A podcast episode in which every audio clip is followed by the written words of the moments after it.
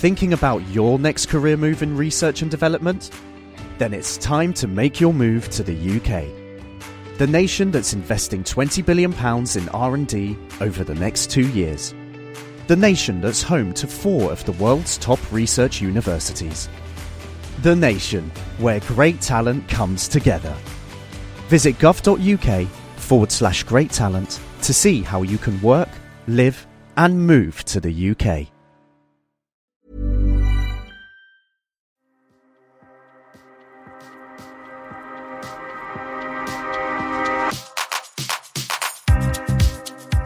Hello and welcome to Naked Neuroscience, the podcast dedicated to the most fascinating organ in the human body, our brains. I'm your host, James Tytko from the Naked Scientists team. Coming up, it's a bumper election year around the world, but what should we know about how our brains consume false information? Also ahead, Stephanie Brown will be sharing clues about long COVID locked deep within our brains and a bit later on, as Elon Musk's Neuralink chip is implanted into a human, we look at the past, present, and future of computer brain interfaces.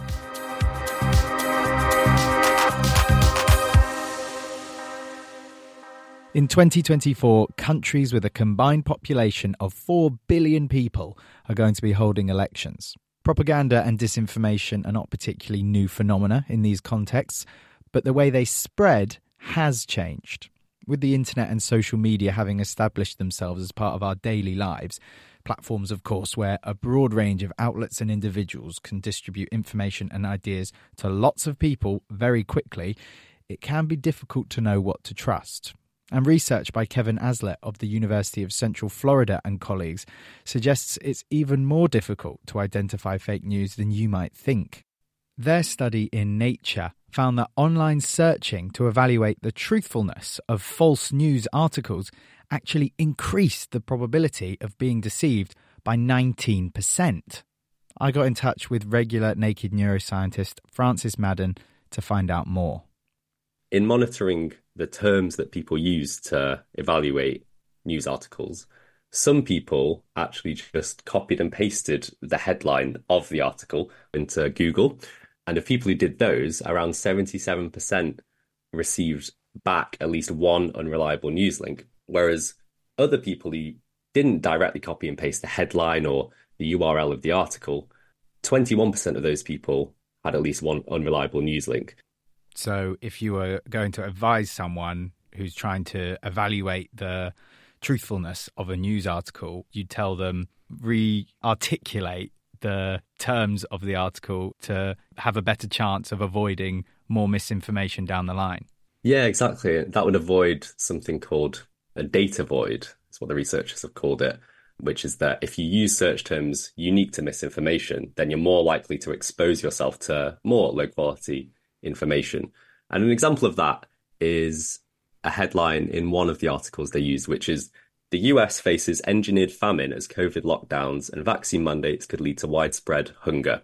So the term engineered famine is hmm. quite unique to conspiracy theorists and it's unlikely to be used by mainstream media outlets. So if you add the word engineered in front of famine when you're searching to verify that article, 63% of the search queries led to at least one unreliable result.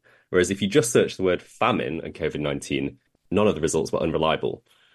Did the authors of this study take into account the political leanings of the participants or their vulnerability to be taken in by conspiracy theories? I'm just wondering if what you want to believe has a big difference on the way you're searching on the internet. So they actually examined the ideology of the participants and people from different sides of the political spectrum might deem different things fake news. But interestingly, they found that the increase in probability of believing fake news from evaluating it applies to everybody across the political spectrum and not just the left or the right. Mm-hmm. Once you get sucked into one of these data voids, it can be more difficult to then eventually reach the truth. So prevention is better than cure in this case. What can we do to ensure that at an earlier stage, something's sounding in our brain to say, perhaps this is not true? That's actually relevant to the research being done at Cambridge University by Sander van der Linden and Jon Roozenbeek and colleagues. And they've been researching something called inoculation against misinformation. This theory goes that we can build resistance to misinformation by giving ourselves a smaller dose that we can clearly identify as misinformation and then apply that critical thinking to actual fake news articles because it can be hard for even professionals to evaluate whether an article is true or false. By showing participants videos of quite benign scenarios like clips of Family Guy, clips of Star Wars to highlight examples of the techniques used by misinformation outlets like this emotionally manipulative rhetoric or false dichotomies or ad hominem attacks.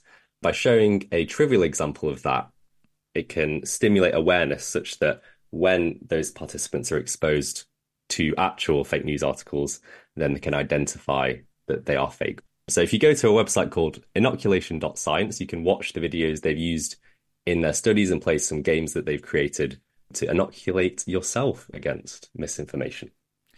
A bit of homework for our listeners, Francis. Mm. Thank you very much. Delighted to have you on again. Thanks. Thank you very much. Thanks to Francis Madden there.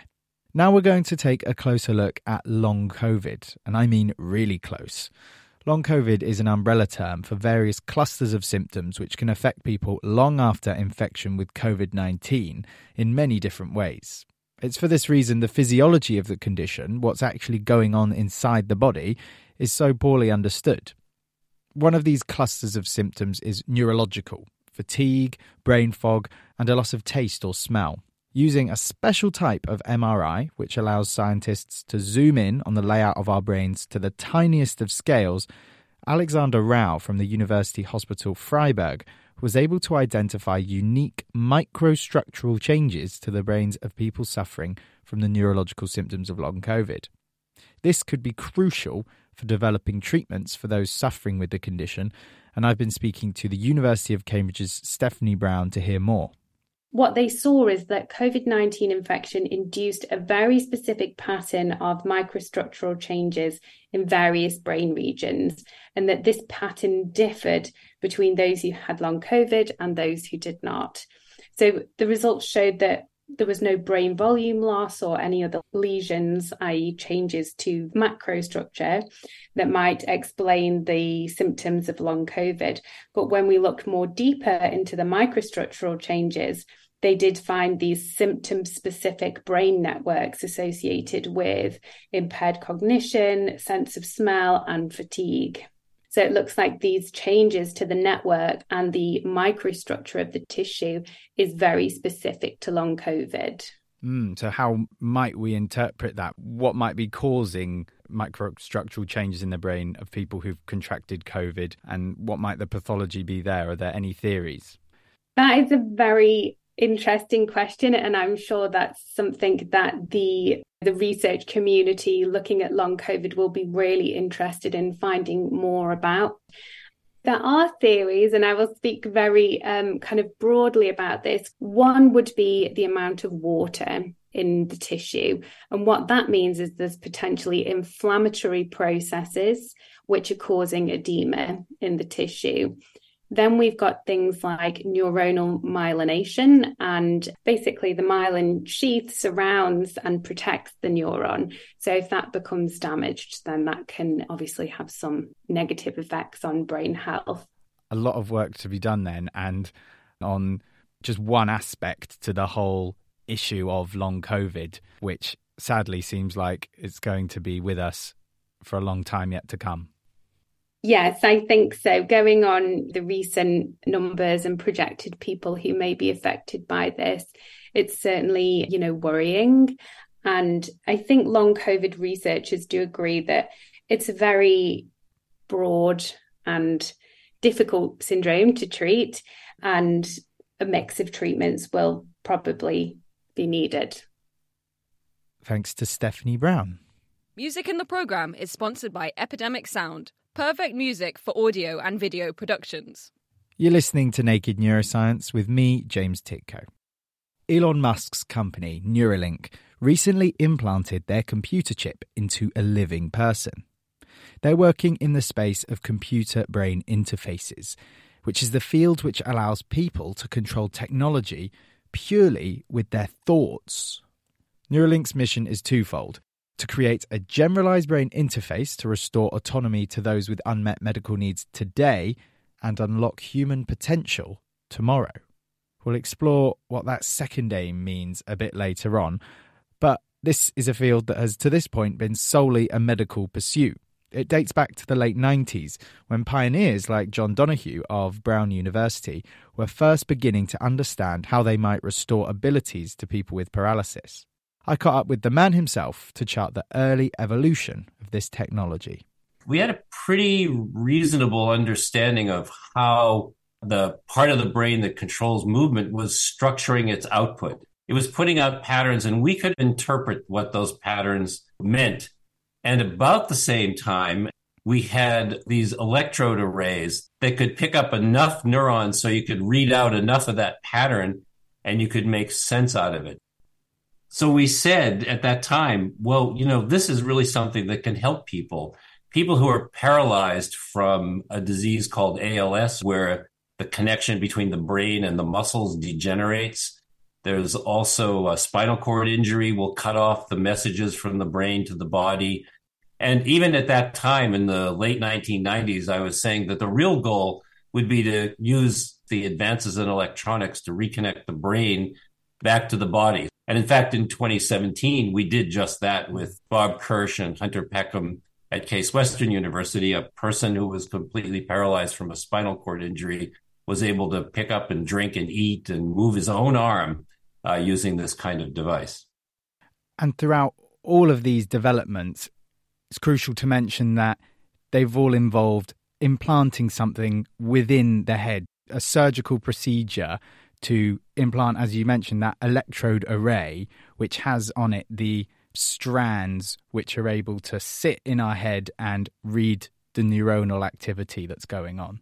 Exactly. That the resolution, that is the high fidelity resolution that we need to read out these patterns in the brain, requires that something be put in the brain. This is about the size of an aspirin, five millimeters or so, that is put into the brain surgically in a small opening and then closed up.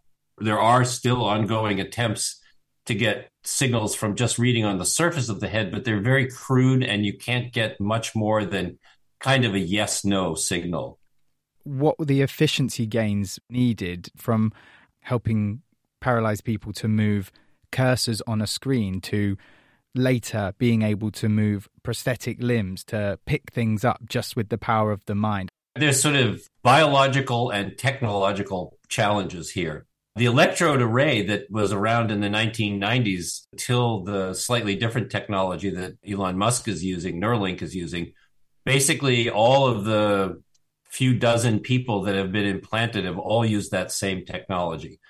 So the only difference would be is we put maybe two of them in. So we get instead of 100 samples, we get 200 samples. And the biological question is, is more samples good? And it seems to be that the more information we read, the more we can get a better estimate of what you want to do.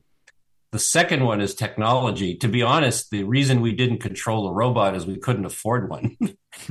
and then the more sophisticated work that uh, showed really elaborate robotic arm control that was more about what we learned of the complexity of the signals. It's like kind of having a qr decoder for your camera to scan a product and it doesn't work very well. And over the years we learned how to make it work better. Mm. and that's called the decoding problem reading out the brain and understanding the signals. The next step though is that all of the people who have the implants through the research setting have a plug on their head and that plug on their head is uh, something that's you know not desirable. And the step that neuralink has made is they can put the electronics under the scalp. So everything is inside the body. This field was started purely as a medical pursuit. People are speculating that in the not too distant future brain computer interfaces could be looking at expanding our functions as people, expanding our memories, or potentially uploading our consciousness to the cloud, perhaps, are we in a position where implanting neural devices into healthy individuals, the probability and severity of side effects is getting towards that critical point where regulatory bodies are going to be satisfied for this to be happening more regularly?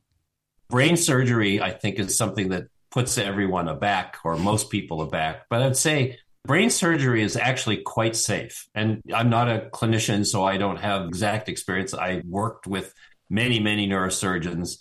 And I do know that there are complications in any surgical procedure. I think the, the overall rate's around 5%, but those range from minor skin infections to maybe a postoperative fever, which is not uncommon.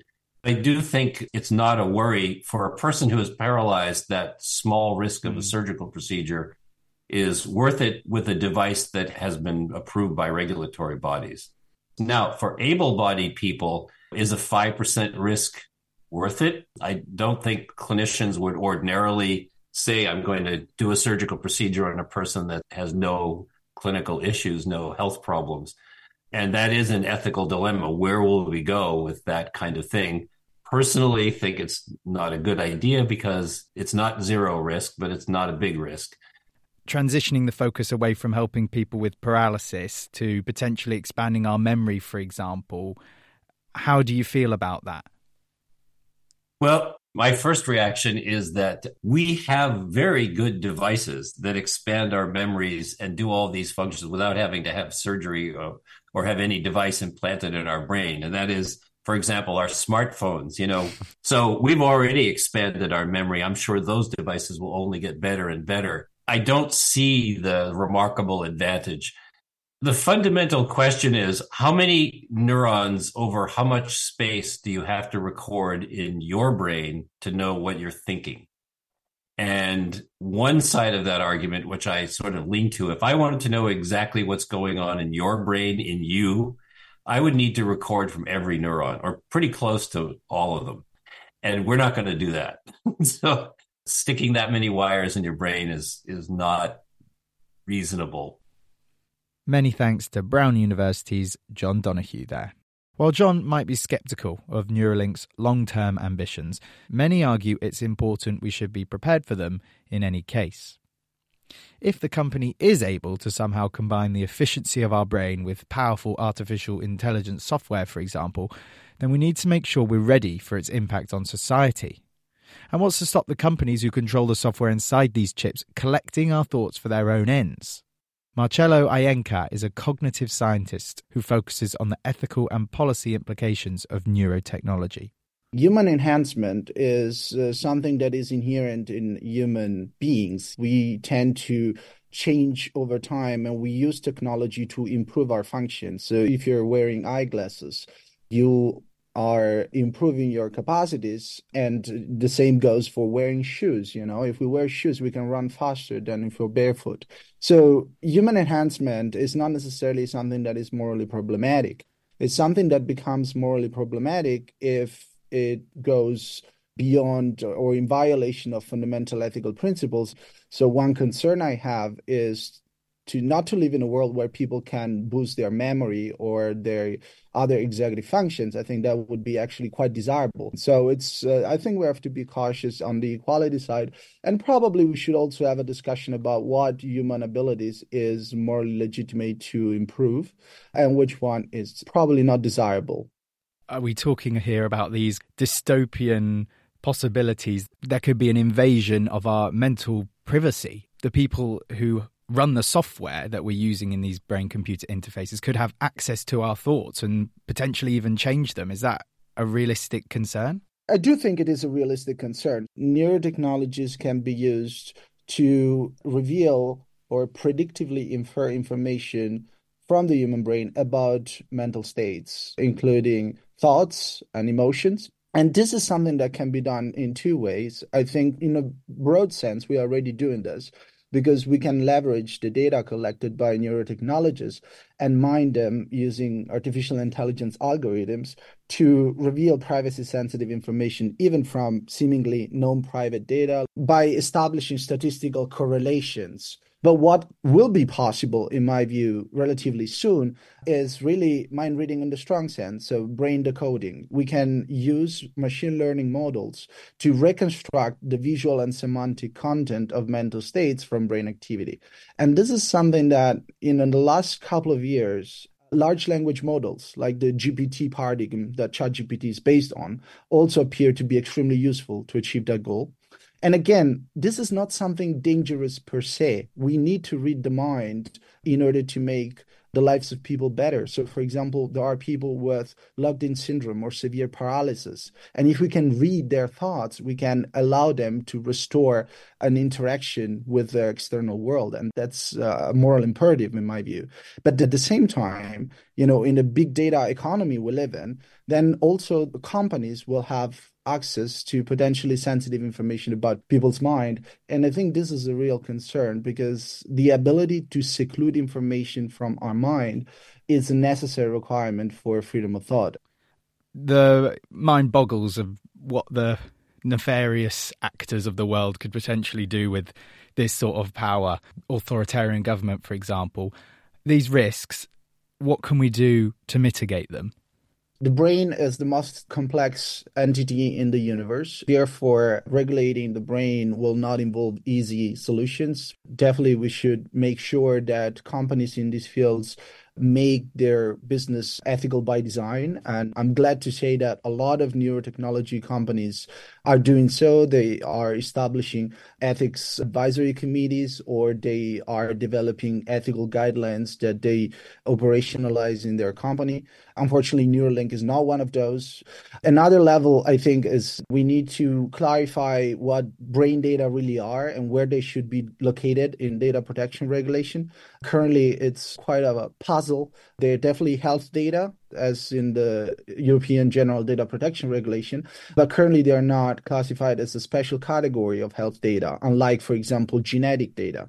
And probably genetic data can teach us a lot about how brain data should be regulated because DNA and information in the brain have a lot of similar characteristics. They're both predictive of present and future health status and behavior. They are informationally rich brain data also have additional temporal resolution. So I, I think that regulation should catch up with that. And then we have the level of fundamental human rights. I have introduced the notion of neuro rights together with Roberto Andorno. And I think in the next few years, we will see a lot of regulatory developments in this field. That was going to be my final question is it's obviously such a emerging field based on a very newly emerging technology. The risks you say are not as far down the track as maybe many of our listeners will think. Are we going to be prepared to face them when they come? I think so. The entire history of technology is an history of dealing with dangers. Anytime a new technology comes along, there is a great deal of opportunities, but also a great deal of dangers.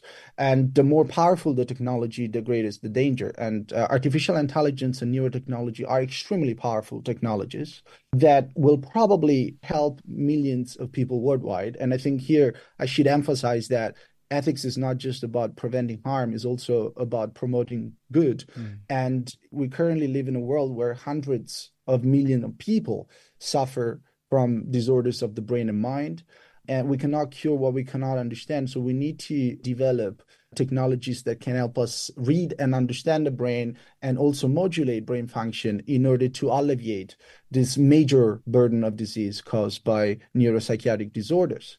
But at the same time we have to make sure that this technological innovation occurs within certain ethical boundaries and is ethical by design. It will not be easy, but I think the timeline is right. If we look at other technologies, with my students, I make the example of social media. At social media is pretty clear that the genie is out of the bottle. Mm. Too late to regulate social media platforms because we have started thinking about the ethical and societal implications of these technologies only when it was too late. I think with neurotechnology, we are still on time, but we have to act now. Some words of warning there from Marcello Ienca, and things to bear in mind as this technology enters its latest evolution. But we'll park computer brain interfaces there for the moment And we're finishing today's episode of Naked Neuroscience with Brain to Z, where I provide you with bite sized brain science on a topic related to the next letter of the alphabet. And for B, we're looking at the brain stem. Could have gone with brain there, couldn't I? But that seemed a bit cheaty. The brainstem is the deepest, most primitive part of the brain, the first to form in our evolutionary journey. It's a sturdy stalk that connects the brain to the spinal cord, the many pathways within it maintaining this strong line of communication. The brainstem plays a crucial role in maintaining many vital bodily processes, which means its structure is conserved across many vertebrates in the animal kingdom, including birds, fish, and mammals like us. It's split into three parts the medulla oblongata, the pons, and the midbrain. Starting at the base, the medulla oblongata, also known simply as the medulla, transitions seamlessly into our spinal cord. This is the most significant portion of the brainstem in maintaining cardiovascular and respiratory functions, our breathing, heart rate, and blood pressure. Using information transmitted directly from blood vessels, the medulla instigates reflexive actions when it needs to, keeping our blood pressure in a safe range and the right levels of oxygen in our blood part of homeostasis, our body's automatic maintenance of stable internal conditions. Dysfunctions of this line of communication between blood vessels and the medulla are common features of cardiovascular and respiratory diseases. The next part of the brainstem is called the pons. Latin for bridge, you'll be unsurprised to hear that the pons plays a connecting role, especially between the brainstem and our cerebellum, a part of the brain that plays an important role in our voluntary movements and balance. Within this region reside nuclei responsible for cranial nerves and handling sensations from the head and face. As well as managing the movements of our facial features, it also has a role in automatic functions such as tear and saliva production. The final section of our journey from the spine up the brainstem leads us to the midbrain. Here you'll find four bumps representing two paired structures the superior and inferior colliculi. They play a role in eye movement, visual processing, and auditory functions. And you'll also find important nuclei producing dopamine, the happiness hormone. So, as you can see, a lot is going on in this compact region, a reflection of its important role in so many of our basic functions.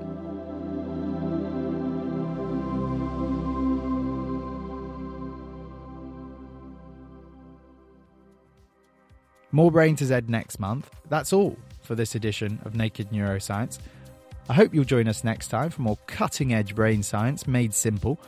Until then, I'm James Tytko, and thanks very much for listening. Goodbye.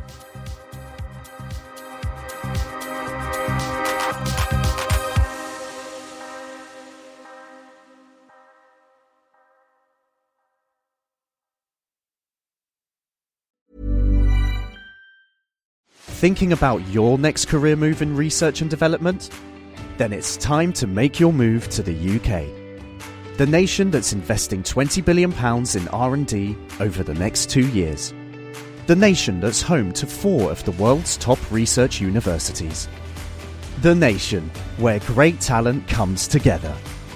Visit gov.uk forward slash great talent to see how you can work, live, and move to the UK.